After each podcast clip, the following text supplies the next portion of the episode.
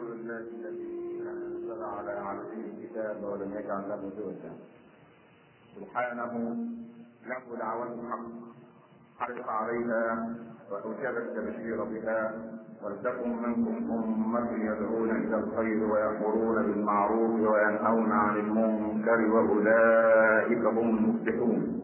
وأشهد أن لا إله إلا الله وحده لا شريك له، وضع الحجة وأتم المحجة، ويأبى الله إلا أن يتم نوره ولو كره الكافرون. وأشهد أن سيدنا وحبيبنا محمدا رسول الله، بلغ الرسالة وأدى الأمانة ونصح الأمة وكشف الأمة وجاهد بالله حق جهاده حتى أتاه اليقين. صل اللهم عليه وعلى آله وأصحابه وأزواجه وأتباعه الذين آمنوا ولم يلبسوا إيمانهم بظلم، أولئك لهم الأمن وهم مهتدون. أما بعد، أيها الإخوة المسلمون، الله سبحانه وتعالى جعل لك حقوقا وجعل عليك واجبات، ومن اكبر الحقوق عليك حقوق زوجتك. والبيوت عندما ابتعدت عن الاسلام دب فيها الشقاق ودبت فيها الفرقه، وكثرت احوال الطلاق، وكثر في المجتمع أشياء غريبة لم تكن موجودة من قبل. فتبخر الربا، وتبخرت القناعة، وتبخر من قلوب الناس، تبخرت المودة، وتبخرت السكينة، وتبخرت الرحمة، وضاعت الألفة، ودبت البيوت الشقاق والخلاف والصوت المرتفع، وكثرت المحاكم الشكاوى، وضاعت حقوقها هذا وذاك.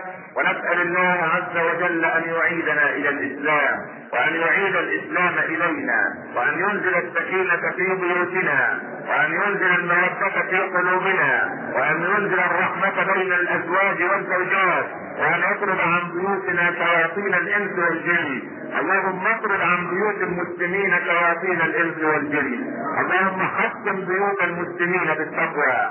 اللهم حكم بيوتنا بالإيمان يا رب العالمين. اللهم أرنا الحق حقا وارزقنا اتباعه، وأرنا الباطل باطلا وارزقنا اجتنابه.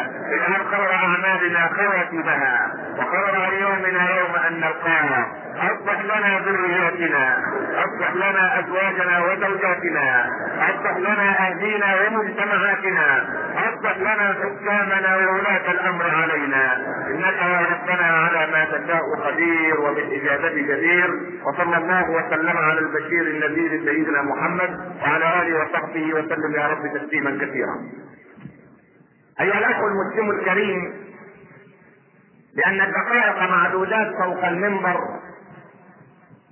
فإنني أريد أن أوجز لك في هذه الجمعة حقوق زوجتك عليك، وإن كنا من أهل الدنيا في الجمعة القادمة حقوق الزوج على زوجته.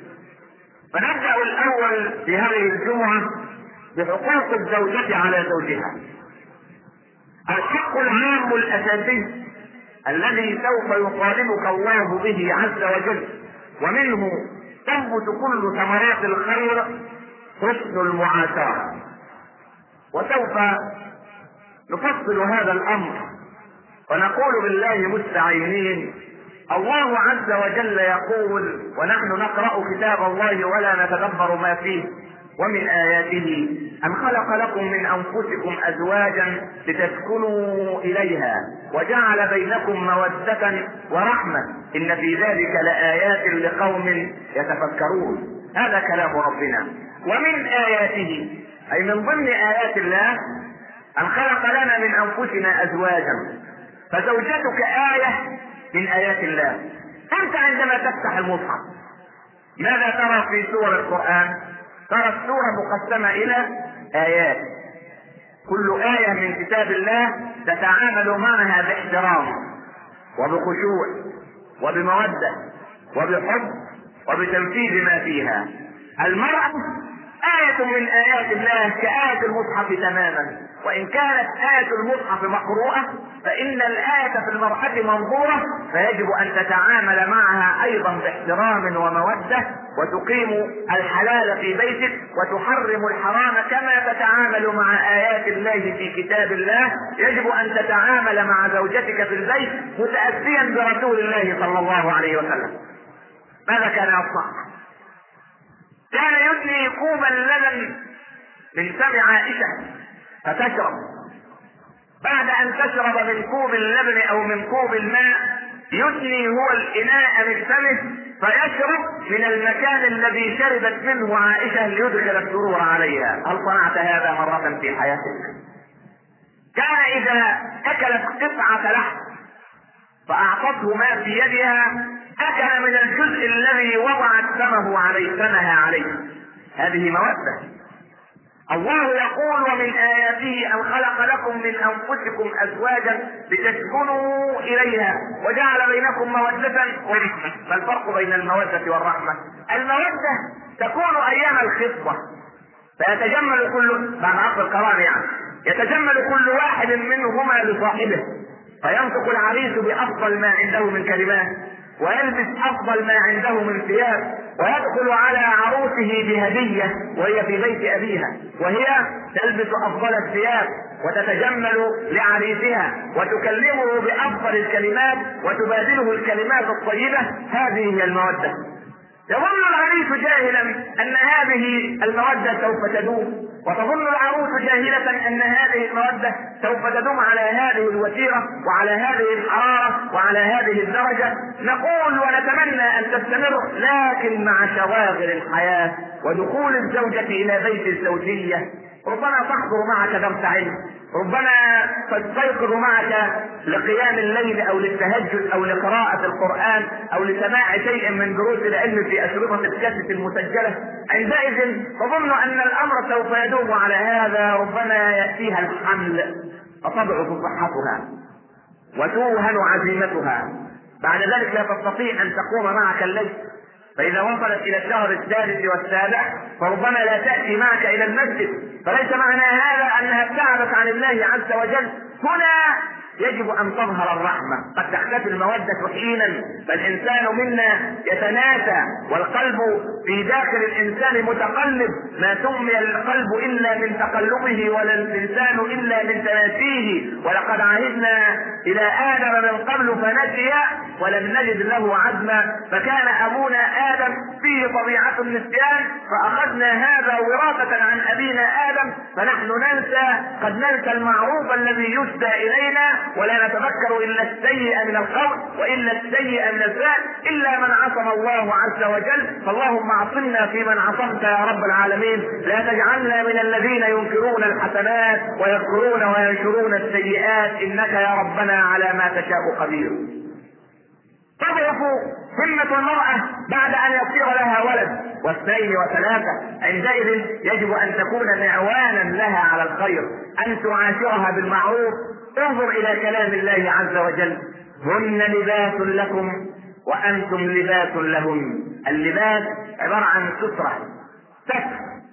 اللباس عبارة عن ملاصقة، فأنت تلاصق زوجتك وهي تلاصقك، أنت تبادلها مشاعر طيبة وهي تبادلك مشاعر طيبة. ولقد كان النبي صلى الله عليه وسلم يجلس مع زوجاته فكنا يحدثنا وكنا يقولنا إن النبي صلى الله عليه وسلم كان بيننا كالصبي في بيته، يلعب معنا ويضحكنا ويباسطنا ونباسطه ويحادثنا ونحادثه حتى إذا جاء وقت الصلاة كأنه لا يعرفنا ولا نعرفه صلى الله عليه وسلم. فكانت عائشة تسأله ما أشد يوم لقيت من قومك يا رسول الله؟ قال يا عائشة عندما ذهبت إلى عبد يليل ابن كلاب وآذوني وأخرجوا الصبيان خلفي يضربونني ففررت هائما على وجهي إلا وأجد نفسي في قرن الثعالب. وهذا مكان يعني يعني أن النبي صلى الله عليه وسلم من شدة حزنه وأسفه وألمه على قومه عندئذ صرح به الخاطر فلم يدري اين يسير الى ان وجد نفسه في منطقه تسمى قرن الثعالب. هذا كلام يحدث بين زوج وزوجته بحديث متبادل، مع ان الرسول عنده من الشواغل كثير، ولكنه كان يتباسط مع السيده عائشه ويذكر ماضي الدعوه ويذكر الايام التي لاقاها من قومه، فكانت عائشه تشري عنه صلى الله عليه وسلم. هكذا حسن العشره بينك وبين زوجتك. انظر الى كلام الله ايضا عز وجل: نساؤكم حرث لكم. حرث لكم، ما معنى الحرث؟ الحرث هي الارض التي يفلحها الفلاح الذي يزرع، ياتي لها بافضل البذور، ياتي لها بافضل السماد، يرويها، يغذيها، يقوم على رعايتها، يرفع الحشائش الطفيلية من حولها ومنها ويعاهدها ويتعهدها بالرعاية الى ان ينبت الزرع فيها فيثمر. هكذا القرآن عبر هذا التعبير الجميل: نساؤكم حرث لكم. فكما يعامل الفلاح ارضه بحب وبمودة وبرعاية ويرفع عنها الضار ويطرد عنها السيئة من الزرع، هكذا انت ايضا تعامل زوجتك مثل هذه المعاملة. فنساؤكم حرث لكم، فليعامل الانسان الحرث الذي عنده افضل معاملة. حتى لقد دخل النبي صلى الله عليه وسلم على ابنته فاطمة رضي الله عنها: أين ابن عمك يا فاطمة؟ لم يقل لها أين زوجك، أين ابن عمك عليا؟ قالت: لقد غاضبني وأغضبته فترك البيت. فخرج الرسول من بيت فاطمة أو من بيت علي يبحث عنه، فوجده نائما في المسجد مؤتجرا بشملة، يعني شالا أو خفية أو غطاء قد انحسر عن جنبه، وقد غطى الطواب شيئا من جسد علي. فلقد كان مسجد النبي صلى الله عليه وسلم عباره عن تراب وحصى ورمال، ليس سجاد او مقيس باخر او حصير كما نستريح نحن.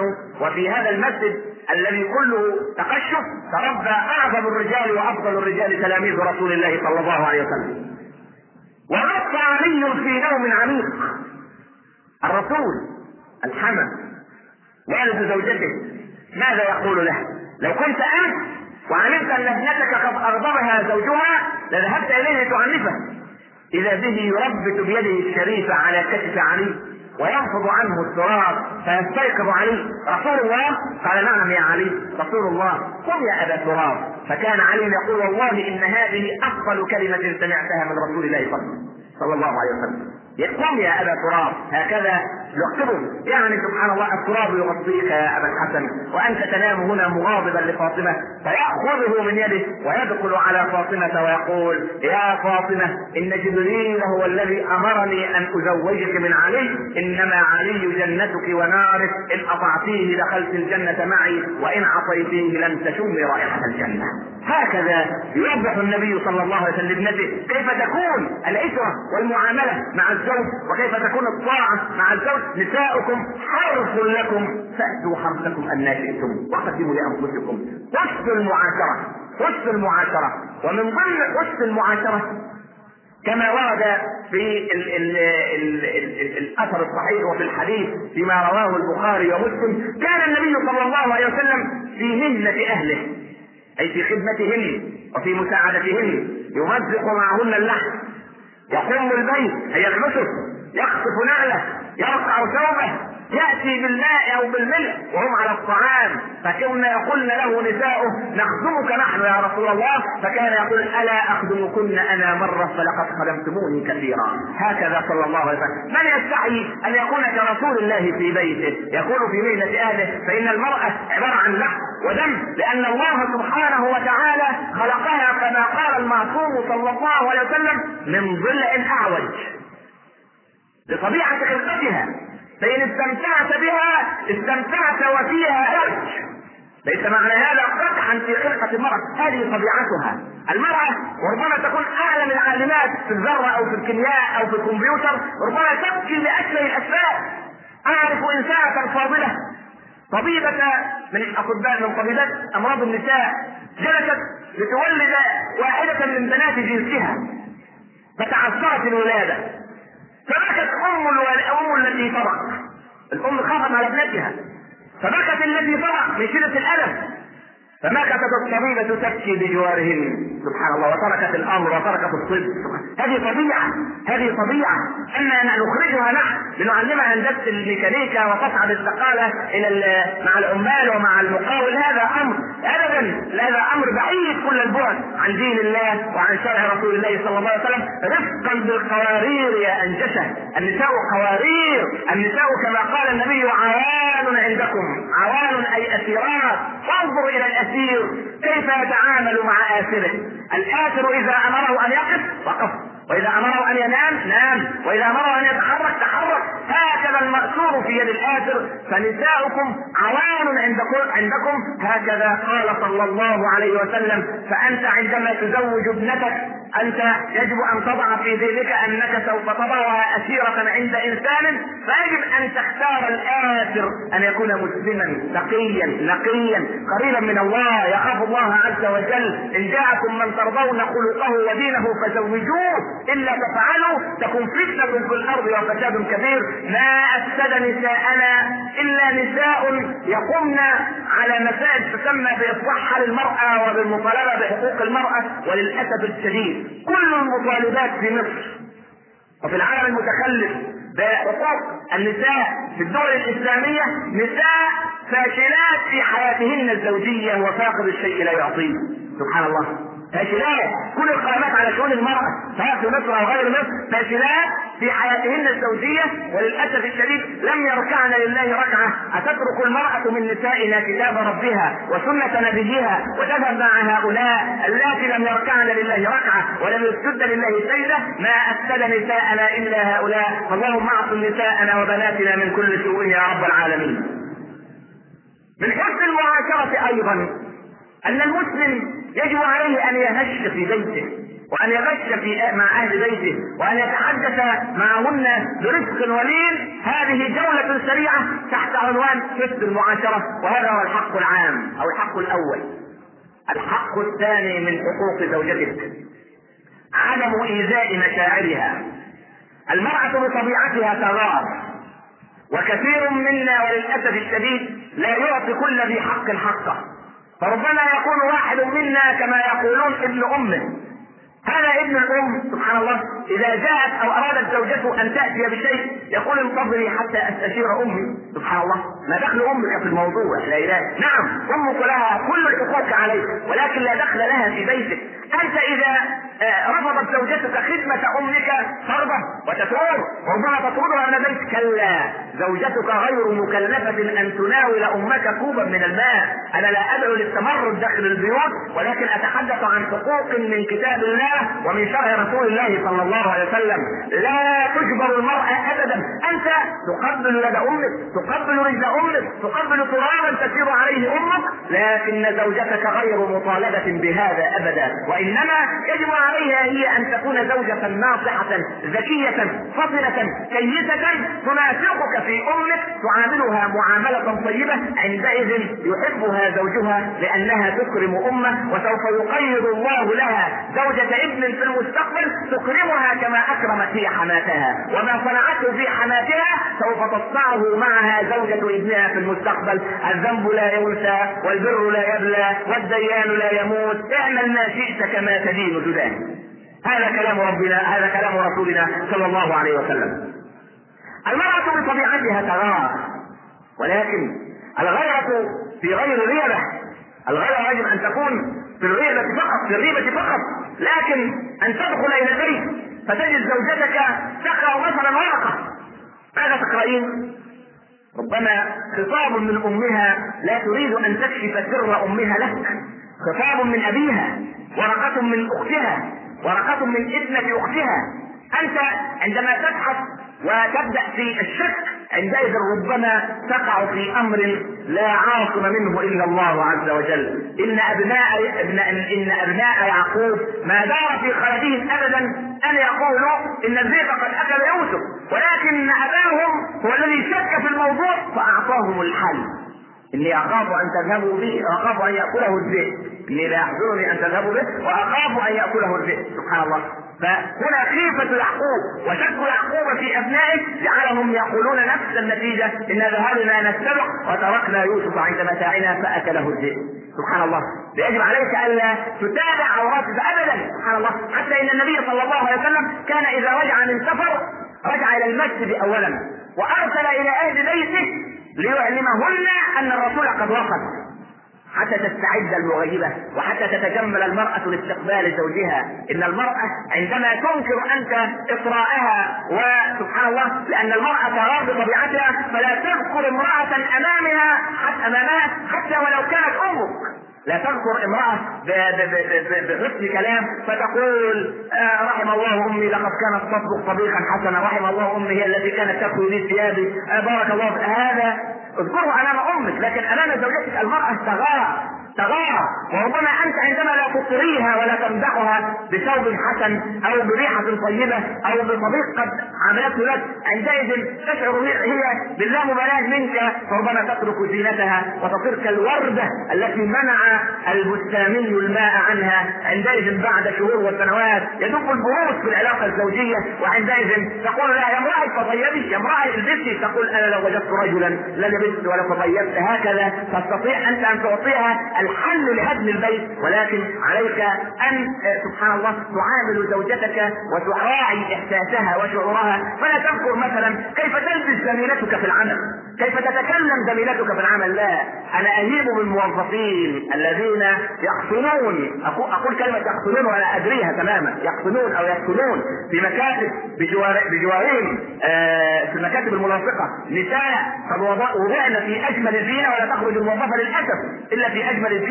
سبحان الله، يتباسط مع زميلته ويرقق كلامه ويكلمها باحترام، فإذا عاد إلى البيت ركب على وجهه ماسك والعياذ بالله عبارة عن تقصير بالوجه، وسبحان الله وشغل ثلاثة عشر عضلة لا إله إلا الله ليقفل في وجه زوجته ويعبث في وجهها. وقل امرأة اذهبي إلى النساء وانظري كيف تلبس هذه وكيف تتكلم تلك. هذا يثير غيرة المرأة في قلبها فتشعر بالأسى وتشعر بالألم. هكذا أيضا أنت يجب أن تراعي مشاعرها أمام أهلها، فإذا زارك أهلها فعليك أن تحترمها أمامهم، تقول والله هذه المرأة بركة علي، هذه المرأة سبحان الله من فضل الله علي أن رزقها، والله لقد أحسنتم التربية. هذه تترسخ في قلب المرأة أن تزيد في جرعة قربها لك، لكن أن تهينها أمام أهلها وأن تعلو بصوتك عليها. عندئذ ربما تكذب من وراء ظهرك وتقول زوجي يحترمني، زوجي يضعني على رأسه، زوجي يضعني في عينيه. فإذا رأى أهلها ما تصنع، نظروا إليها نظرة احتقار على أنها كاذبة تكذب عليهم. فيجب عليك أن تراعي شعورها وألا تؤذي شعورها. لقد جاءت حفصة وأرسلت بصحفة فيه طعام جيد لرسول الله صلى الله عليه وسلم وهي عند السيدة عائشة، تحركت الغيرة الإنسانية في قلب عائشة فضربت الصحفة من يد الخادم فأوقعتها على الأرض فانكسرت أجزاء، فجعل الرسول يلم الصحفة والطعام ويتبسم ويقول غارت أمكم غارت أمكم. لم يرسلها حربا شعواء، لم يقل لها الحقي بأهلك، لم يقل لها كذا وكذا، لم يسمع صوته الناس من آخر مصر الجديدة ولا من آخر مدينة مصر، وإنما سبحان الله تعامل معها بلطف، غارت أمكم غارت أمكم. هكذا يجب علينا أن نحافظ على مشاعر نسائنا إذا أردنا ألا نكون من الظالمين أمام الله يوم القيامة. أقول قولي هذا وأستغفر الله لي ولكم. أحمد الله رب العالمين وأصلي وأسلم على سيدنا رسول الله صلى الله عليه وسلم.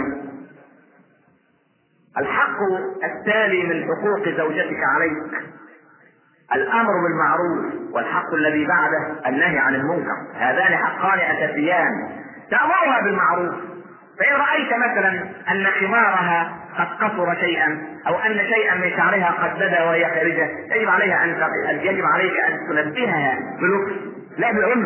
تقول لها لا، هذه شعرة تظهر، لا لا تتبسطي في الحديث مع الزميل ولا تتبسطي في الحديث مع ابن الخال وابن العم. لا، عليك أن تأمرها برفق وأن تأمرها سبحان الله باللين. ولذلك مدح الله نبيه صلى الله عليه وسلم فقال فبما رحمة من الله لنت لهم ولو كنت فظا غليظ القلب لانفضوا من حولك.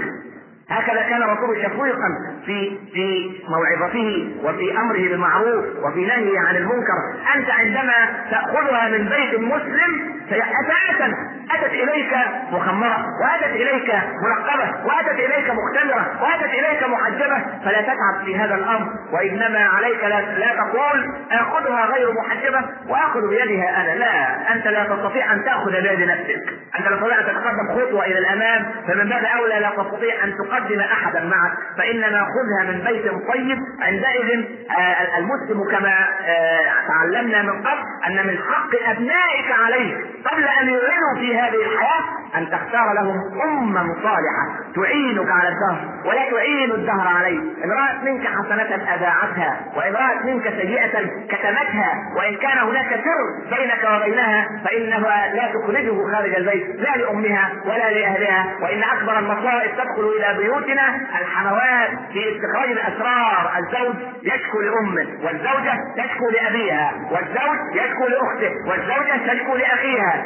فسبحان الله يتباغض أو تتباغض العائلتان، عائلة الرجل وعائلة المرأة، وهذا التباغض ربما هناك تصالح بين الزوج والزوجة وهناك تباغض ما بين الأهل والأهل. ولذلك قال ربنا عز وجل: وكيف تأخذونه وقد أفضى بعضكم إلى بعض، أفضى بعضكم إلى بعض، فقد أفضى إحساسك إلى إحساسها، ومشاعرك إلى مشاعرها، وأحاسيسها إلى أحاسيسك، ثم بعد ذلك أفضى جسدك إلى جسدها. انظر كيف علمنا النبي صلى الله عليه وسلم متى نسمي الله، نسمي الله عز وجل في كل أمر. فعندما تقرأ في كتاب الله تقول بسم الله الرحمن الرحيم. عندما تأكل لكي لا يأكل الشيطان معك تسمي الله عز وجل. عندما تعاشر زوجتك وتباشر معها حقك الشرعي تسمي الله عز وجل، فإنما هي عبادة. ولقد قال الصادق المعصوم صلى الله عليه وسلم: وفي بضع أحدكم صدقة، قالوا يا رسول الله أيقضي أحدنا شهوته مع زوجته وله بها أجر؟ قال: ألو وضعها أو لو وضعها في حرام أكانت عليه رزق؟ قالوا: بلى يا رسول الله. قال: هكذا إن عاشر زوجته أخذ أجرا عند الله عز وجل. انظر إلى هذه الآداب الإسلامية.